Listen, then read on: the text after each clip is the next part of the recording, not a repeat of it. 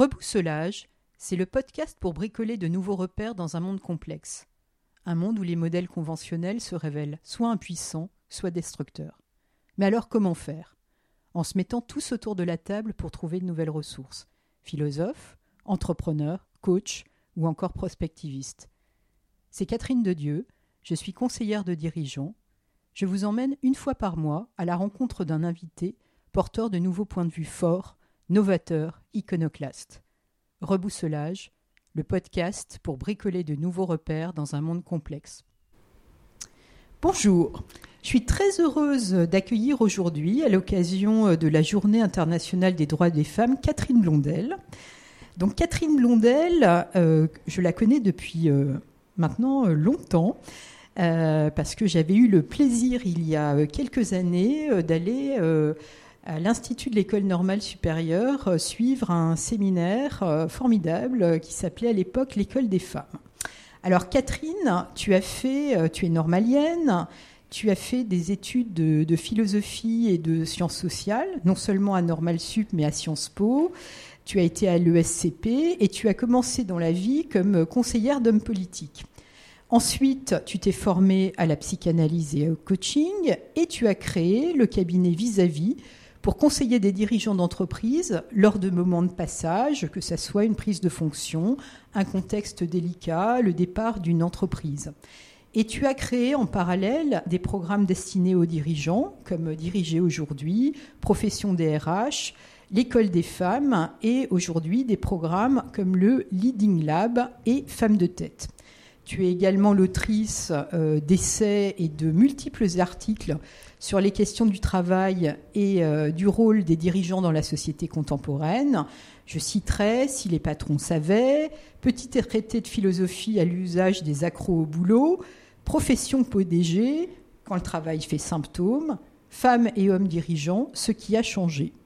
Et je pense que, et tu me diras si j'ai raison, je pense que ton métier, euh, que ce soit en individuel et en collectif, c'est finalement offrir aux dirigeants que tu accompagnes euh, du temps et un lieu pour penser afin euh, ensuite d'agir au mieux à la mesure de leurs responsabilités. Et euh, si aujourd'hui je suis très heureuse de t'accueillir, c'est que tu es quelqu'un de très engagé depuis des années, en particulier à travers tes programmes destinés aux dirigeants pour la cause des femmes et, et des femmes dirigeantes. Et depuis cinq ans, euh, après euh, le, premier euh, programme que tu avais créé vers 2010, l'école des femmes, tu proposes un, programme qui s'appelle Femmes de tête. Et je te cite, c'est un cycle pour les dirigeantes qui veulent aller de l'avant, une aventure pour les femmes de tête qui veulent avancer en tête. Moi, j'ai envie de te demander, Catherine, euh, est-ce qu'on a encore besoin euh, aujourd'hui, est-ce que les femmes ont encore besoin de, programmes euh, spécifiques Et est-ce qu'on a encore besoin de temps de non-mixité aujourd'hui? Malheureusement, ma chère Catherine, la réponse est sans conteste oui. Oui les choses évoluent, bien entendu, et je suis la première à m'en réjouir, mais il y a ce que j'ai coutume d'appeler une viscosité de l'histoire, qui est telle qu'en effet, nous avons encore besoin de temps, de lieux où les femmes puissent adresser leurs questions ou leurs interrogations spécifiques liées à leur genre et qui peuvent leur rendre les choses plus compliquées dans les entreprises, surtout si elles ont de l'ambition. Alors c'est quoi ces viscosités euh, de l'histoire et ces problématiques euh, spécifiques des femmes dirigeantes? Mais pour, te répondre, je, ne te citerai qu'un seul élément, c'est la date à laquelle euh, les femmes ont eu l'autorisation de pouvoir travailler sans l'autorisation de leur mari. C'est 1965, non? 67, je crois. Ou alors 67, c'est l'autorisation du chéquier. Mais donc, au regard de l'histoire, c'est moins de 60 ans. Mais travailler est une chose, devenir dirigeante en est une autre. Donc, c'est cela la viscosité de l'histoire.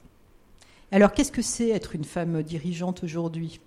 Comment, tu, euh, comment est-ce que les choses euh, ont évolué? Euh, J'imagine que, enfin voilà, on le voit, on le voit tous. Cette semaine, il y a maintenant trois dirigeantes dans le, dans le CAC 40, hein, avec, avec Orange, bientôt Veolia qui vont voilà, rejoindre NJ. euh, voilà, il y a des choses qui sont très visibles. Il y a eu la loi euh, Copé-Zimmermann sur les, conseils d'administration qui met la France un petit peu en pointe aujourd'hui, ou même tout à fait en pointe au niveau mondial, je crois, au niveau de ces, chiffres. Mais euh, qu'est-ce qui, c'est quoi finalement le, bilan que, tu dresses en rencontrant effectivement des, dirigeantes dans tes accompagnements individuels et puis au sein de ces programmes de leadership? Là, je citerai encore une fois un chiffre.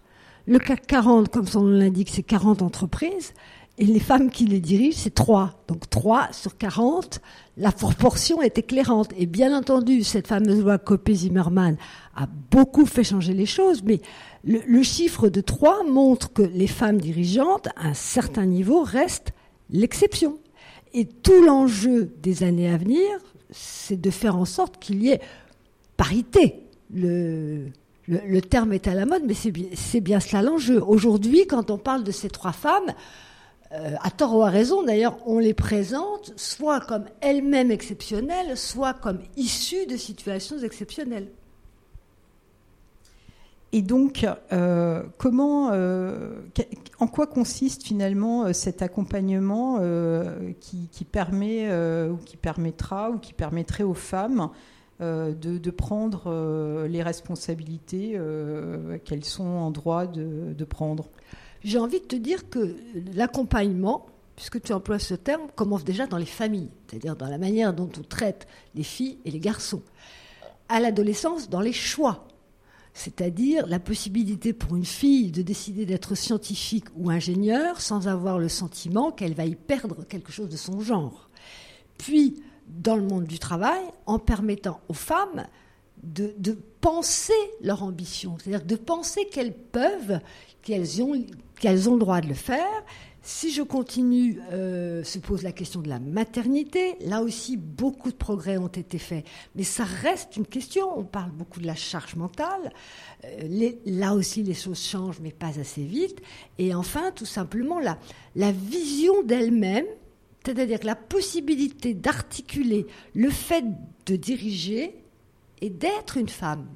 Et c'est, c'est cela qui est peut-être le plus insidieux dans le monde contemporain, c'est la tentation de l'entourage de considérer qu'une femme dirigeante n'est plus tout à fait une femme. Je te donne tout de suite un exemple dont forcément tu as entendu parler. C'est-à-dire qu'une femme dirigeante, généralement, soit elle est trop féminine, soit elle est trop masculine. Elle est toujours trop. Donc vous êtes toujours Elle est trop émotive. Elle est trop émotive. Elle est évidemment elle est Trop vieille, elle est trop jeune. Voilà, les femmes sont trop. Elles sont trop, c'est-à-dire que dans le monde tel qu'il, des entreprises telles qu'il fonctionne aujourd'hui, elles sont de trop, sauf si c'est pour servir le café. C'est toujours quand même, là c'est hard. mais tu n'imagines pas, tu parlais tout à l'heure de l'école des femmes il y avait euh, la première année, donc en 2010, une femme qui était la patronne d'une compagnie d'aviation. Elle est arrivée pour la première fois euh, à une réunion, il n'y avait que des hommes, on lui a demandé un café. Et ces messieurs, quand ils ont compris qu'elle était la présidente, se sont à peine sentis gênés. 2010, c'est pas, euh, pas le Moyen Âge non plus. Ah non, non, certainement. Et puis effectivement, euh, voilà, euh, j'ai pu, ayant, ayant certainement servi le café moi-même au cours de ma carrière professionnelle et sans conscientiser, effectivement, sans avoir conscience, effectivement, de la lourde symbolique que ça pouvait, euh, que ça pouvait entraîner, je comprends, je comprends tout à fait ce que tu dis. Mais mon interrogation, c'est effectivement, enfin voilà, tu parlais de, cette viscosité de l'histoire. On a été quand même particulièrement secoué depuis 2017, depuis MeToo, depuis effectivement, et effectivement, ce que, ce que tu, tu dis, c'est que, ben voilà, dans la réalité euh, euh, quotidienne de la vie, au cœur des entreprises, euh, dans, les, dans les organisations et les hiérarchies, ben voilà, il y a un temps, un temps de la transformation qui est, qui est beaucoup plus lent que finalement. ce qu'on lit, ce qu'on lit dans les journaux ou ce qu'on entend dans les débats. Bien sûr, Bien sûr. Et ce qui me frappe, moi, à travers quelques anecdotes ou récits que j'ai pu entendre, c'est combien, je ne vais pas me faire que des amis en disant cela, les femmes elles-mêmes peuvent, à leur insu au demeurant, mais pour des raisons d'éducation, pour des raisons presque de réflexe, devenir elles-mêmes. je me souviens d'une anecdote euh, d'une femme DRH évoquant une autre femme de son entreprise qui était harcelée par SMS par un homme. Elle me décrit la scène et je, t'assure que c'est vrai, je pourrais retrouver les témoins. Elle nous décrit la scène dans les toilettes au moment de rejoindre le nidé en nous disant c'est une très jolie femme, elle est vraiment euh, magnifique, elle a toujours des talons et des jupes très courtes. Donc quand je lui ai reçu, je lui ai dit, la prochaine fois qu'il t'écrit un SMS, tu me le saisis, et je lui ai également dit, tu devrais mettre des talons plats. J'ai cru rêver. Voir raccourcir la jupe. Voir. J'ai cru rallonger. rallonger la jupe. J'ai cru rêver parce que c'est là que tu vois ce que j'appelle la viscosité d'histoire. Donc évidemment, elle prend la mesure qui s'impose. S'il recommence, tu me transmets le SMS. En même temps, elle ne peut pas s'empêcher d'ajouter cela. Autre, autre, autre anecdote euh, éclairante, toujours dans ce groupe, une femme, alors très, euh, se disant très féministe, je, cite ses propos, et nous expliquant que tous les dimanches après-midi, elle repasse les c'était une banquière, elle repasse les chemises de son fils, qui est ingénieur informaticien, parce que, parce que sinon, ce ne sera pas bien fait. Quand tu entends ça, Catherine, tu te dis, mais. Ah, ça, rappelle euh, un, euh, c'est Jean, Jean-Claude Kaufmann. Oui, la trame du linge. Ça, ça rappelle quelqu'un que j'ai écouté grâce, grâce à toi. Voilà, c'est Kaufman, c'est le couple à travers son linge voilà, sociologue, effectivement, qui a écrit un bouquin euh, tout à fait passionnant, effectivement. Euh, et je me souviens que ce qui m'avait frappé, c'était que euh, quand les hommes voulaient faire le ménage ou participer aux travaux domestiques, les femmes trouvaient que c'était mal fait. Et donc, effectivement, le piège refermer ces petites dents d'acier sur, sur les femmes, parce que finalement, leur niveau de euh, d'attente n'étant pas n'étant pas réalisées, bah, reprenaient euh, tout le boulot à leur compte. Donc en fait, on, on est souvent dans des situations euh, complexes. Oui, oui, alors Kaufmann, puisque tu le cites, fait aussi remarquer que les hommes, aujourd'hui, puisque tu évoques ce sujet, le partage de tâches se fait volontiers sur certaines tâches. C'est-à-dire que ces messieurs adorent faire la cuisine lorsqu'il y a des invités. Ceci étant posé, faire cuire les pâtes pour les enfants, c'est beaucoup moins valorisant, donc ils sont beaucoup moins tentés. Donc là aussi, les choses évoluent, mais toujours selon la même logique qui est, comme le dirait euh, François Héritier, ce qui a une valence positive pour les hommes, ce qui a une valence négative, donc le repassage par exemple, qui ne se voit pas, c'est pour les femmes.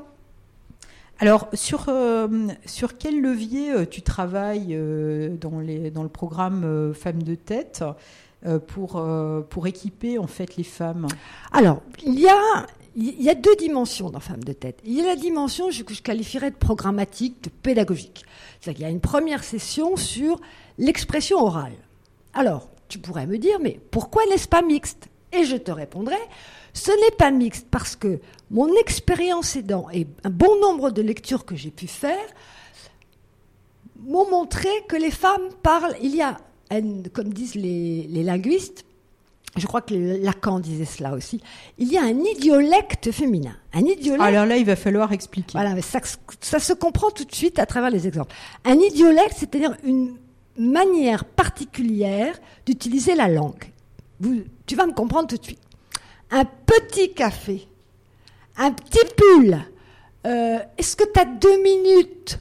Je voudrais. Et donc, il y a un certain nombre de mécanismes rhétoriques qui sont statistiquement beaucoup plus fréquents chez les femmes que chez les hommes. Donc, cette première après-midi a pour vocation de leur faire prendre conscience de ces mécanismes qui ne leur sont pas favorables. Parce que, typiquement, dire à un collaborateur Pourrais-tu me l'envoyer? C'est urgent. Tout dépend de la manière dont le collaborateur perçoit l'urgence en question. Donc mieux vaut enlever le conditionnel et mettre une date. Donc cet après-midi est consacré entièrement à l'idiolecte et puis à l'apprentissage d'un certain nombre de figures de rhétorique qui sont utiles puisque la rhétorique, euh, quand il s'agit du pouvoir, c'est aussi une affaire de persuasion, de conviction, voire de combat. Tu peux donner des exemples Exemple. faire une présentation. Alors, exemple de, de, d'éthique des femmes, c'est ne pas dire je, mais c'est toujours l'équipe. Donc là, on dit, voilà, c'est je. Deuxième exemple, les femmes se disent volontiers responsables. Beaucoup moins fréquemment, directrice, VP. ces petites choses qui font que la perception de l'auditoire peut changer. Voilà, c'est une, une minoration. Euh, voilà. Euh, spontanée en fait, inconsciente. Minoration, diminution, euh, périphrase, justification. L'après-midi suivante est consacrée à la visibilité. Et donc, lors de cet après-midi, sont évoquées un certain nombre de questions qui dépendent selon les années, qui vont de la question du look à la question de la tenue, de la posture, le regard, la colonne vertébrale, la respiration. Troisième après-midi, négocier. Alors là aussi, tu pourrais me dire, mais négocier, les hommes aussi peuvent avoir des problèmes à négocier. J'en conviens. J'ai des clients hommes qui ont beaucoup de mal à négocier. Mais chez les femmes, c'est juste typique. Négocier une promotion, négocier une augmentation, et chaque année, les sujets sont les mêmes puisqu'elles choisissent leur sujet. La plupart, un sur un groupe de 12 femmes, il y en a 9 qui spontanément, pour demander une, augmentation, vont se justifier à n'en plus finir. Et donc, le motto de cette phrase, merci L'Oréal, je finis évidemment par leur dire, écoutez, c'est juste parce que je le vaux bien. Mettez-le dans votre tête et ne faites pas un roman et vous ne demandez pas une grâce. C'est le complexe de la bonne élève, c'est-à-dire qu'on n'est plus à l'école. C'est pas une récompense, une augmentation, une promotion non plus. Et les hommes le font moins. Là aussi, c'est l'histoire. Euh, après-midi suivante, la voix. La voix, leur voix inquiète un certain nombre de femmes qui, euh, sous l'effet de l'émotion, ont la voix qui monte et qui donc s'angoissent beaucoup. Et donc là, il s'agit d'apprivoiser le tract, d'apprendre à faire des vocalises et effectivement d'apprivoiser sa voix et d'oser hausser le ton. Voilà. Et puis la dernière journée est une journée de synthèse. Donc ça, c'est la partie programmatique. Et il y a une deuxième partie que je qualifierais d'intangible dans Femmes de tête, c'est la rencontre avec d'autres femmes, d'autres formations, puisqu'on y trouve des ingénieurs, des scientifiques, des commerciales, des littéraires, des gens euh, dans le BTP, dans l'industrie, chez L'Oréal, chez le VMH, à la SNCF. D'autres âges qui ont des expériences à la fois comparables et différentes. Et donc elles s'apprennent des choses, elles partagent des expériences, comme on dit, ce qui est l'occasion aussi de remettre en question leurs propres préjugés ou visions d'elles-mêmes. Je m'arrête. Super. Euh, tu, tu, dis souvent que l'entreprise est devenue le lieu par excellence de la lutte pour la reconnaissance. Oui. Alors, ça n'est pas exactement moi qui le dis. que je, l'applique à l'entreprise, mais là, rendons à César ce qui est à César. J'ai été très marqué par la lecture de, l'ouvrage d'Axel Honnête, qui a un peu plus de 20 ans. Axel Honnête. Alors, Axel Honnête, philosophe, social ou sociologue allemand, issu de l'école de Francfort, qui a écrit un livre majeur sur le thème qui s'intitule La lutte pour la reconnaissance, dans laquelle, en fait, il reprend l'idée de Hegel, pour lui donner corps, l'incarner, c'est-à-dire à travers les apports de la psychanalyse, de la psychologie sociale et de la sociologie, montrer qu'aujourd'hui, le thème de la reconnaissance est le thème fondamental des conflits sociaux. C'est une grammaire, il parle de grammaire sociale, c'est en quelque sorte la lutte pour la reconnaissance, c'est ce qui fonde toutes les revendications dans le champ social de l'époque contemporaine. alors comment, euh, comment ça se vit euh, aujourd'hui alors que justement la question de la reconnaissance, elle peut euh, se, s'exprimer à travers la revendication d'identités qui sont multiples et parfois très antagonistes alors comment ça se vit là? Là, c'est moi ma spécialité, Catherine. Ce, dont moi je, ce que je crois entendre chez les de, la bouche des femmes avec qui je travaille, mais aussi des, hommes et des DRH, c'est que les entreprises aujourd'hui sont confrontées. Alors, ils ont déjà les femmes sur le dos. C'est déjà pas marrant. Bon. Euh, et puis, au-delà des femmes, ils ont affaire à des recommandations, à des, revendications de reconnaissance, soit de minorités sexuelles, LGBTQI, euh, soit de minorités ethniques, soit de minorités qui ne sont pas toujours des minorités d'ailleurs religieuses, euh, qui, qui sont tout à fait nouvelles et qui qu'autrefois les gens laissaient à l'extérieur de l'entreprise. Ce n'est plus le cas aujourd'hui. Et donc les entreprises ont à composer avec cela, ce qui est bien normal, puisqu'elles agissent dans des sociétés.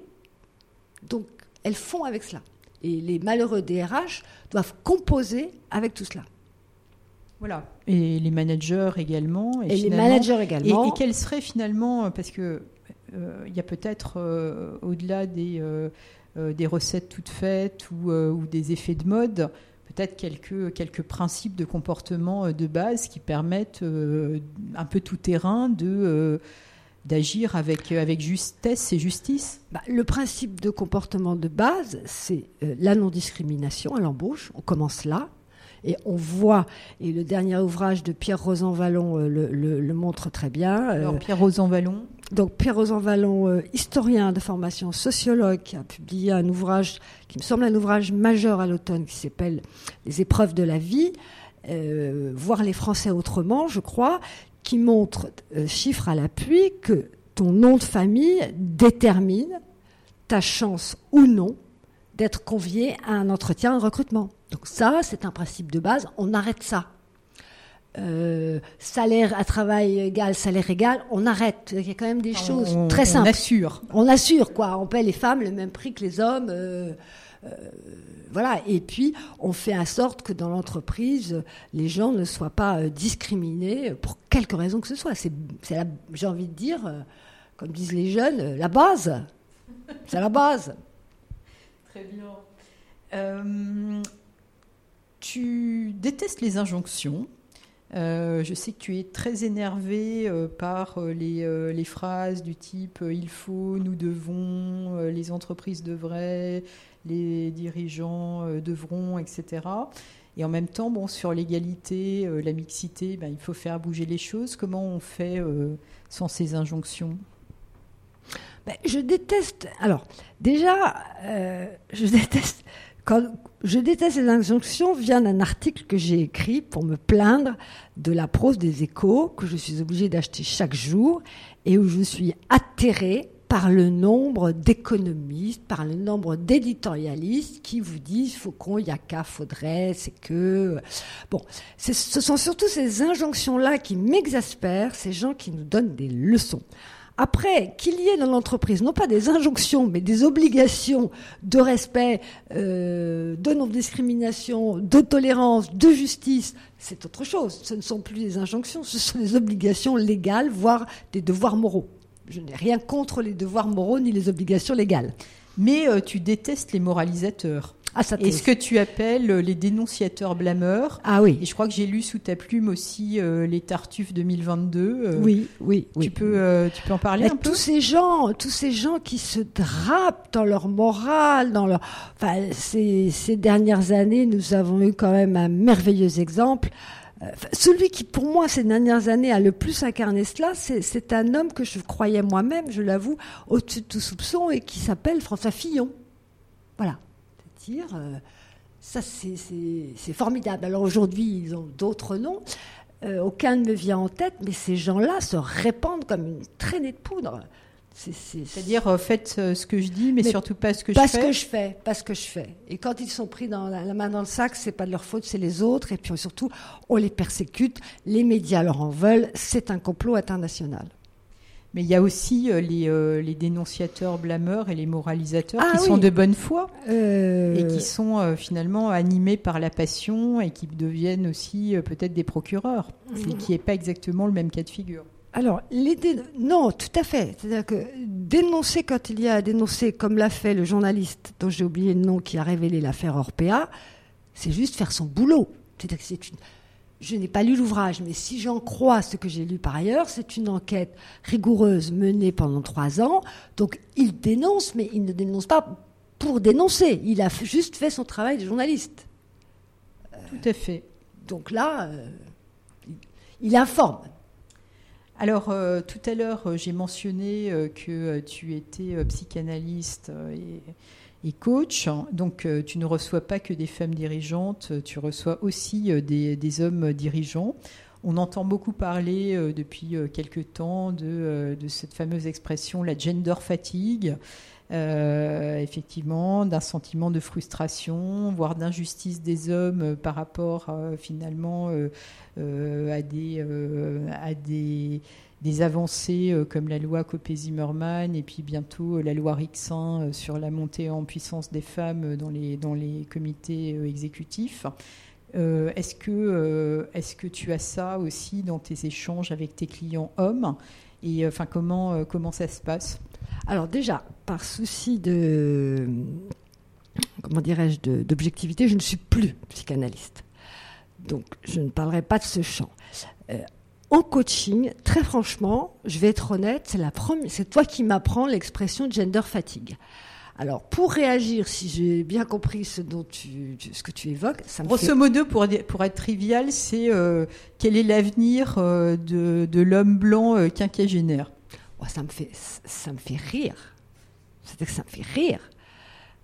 C'est comme quand un DRH, il y a quelques mois, me disait, vous savez, Catherine, j'ai des hommes qui viennent me voir en disant, euh, je suis la génération sacrifiée, et s'il va falloir que je mette une jupe pour être promu, euh, là, excuse-moi, je vais être trivial. Bah oui, chérie, pendant 2000 ans, c'était toi, là, va y avoir quelques, quelques œufs cassés pour faire l'omelette, ça ne me fait pas pleurer une seconde.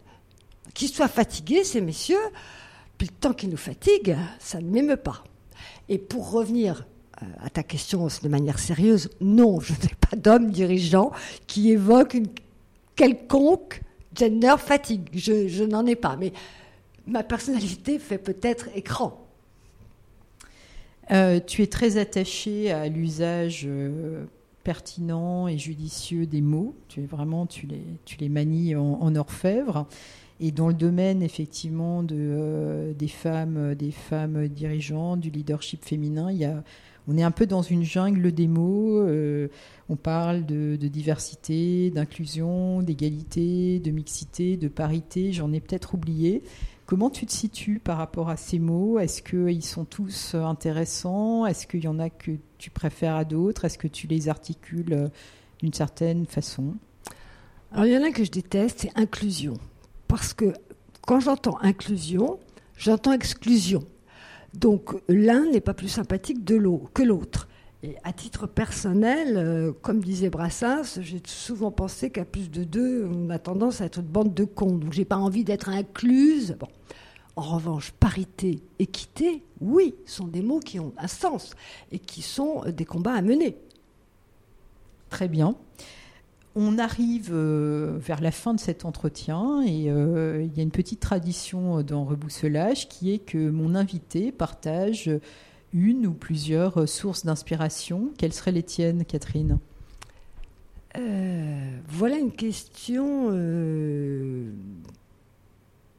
bien embêtante parce que j'ai essayé des choses. J'ai vécu beaucoup d'échecs. Donc j'ai essayé le jardinage, j'ai essayé la décoration, j'ai calé au moment où il fallait apprendre la perspective, j'ai essayé la couture, j'ai encore quelques, quelques rudiments, mais ce qui reste à travers toutes ces années, c'est la lecture. Donc là, et ces dernières années, je suis de plus en plus passionnée par une discipline qui n'est pas ma discipline initiale, qui est l'anthropologie qui pour moi est une façon de vivre l'aventure, euh, assise dans mon fauteuil, euh, à côté de ma tasse de thé, de ma cigarette. Je trouve que c'est une discipline passionnante et une discipline extrêmement précieuse dans le monde contemporain. Et il y a une génération en France d'anthropologues euh, extrêmement brillants qui écrivent des choses passionnantes aussi bien sur le chamanisme que sur les Gwich'in. Et donc, moi qui suis en transe dès que je franchis un hall d'aéroport, je voyage grâce à eux. Et donc, tu pourrais donner euh, quelques noms, quelques conseils de lecture pour qu'on les découvre, ces anthropologues de nouvelle génération? Alors, euh, le livre, je, vais avoir oublié soit le nom de l'auteur, soit euh, le titre, mais bon, nos auditeurs arriveront peut-être à s'y retrouver. J'ai adoré le livre d'une femme qui s'appelle Nastasia Martin sur les Gwich'in. Les Gwich'in Oui, les, les ce, ne sont, ce sont des cousins des Inuits, mais ce ne sont pas des Inuits, qui vivent une situation très particulière puisqu'ils sont pris en, de, en étau entre les compagnies pétrolières qui veulent leurs terres et les écolos qui veulent leurs biens.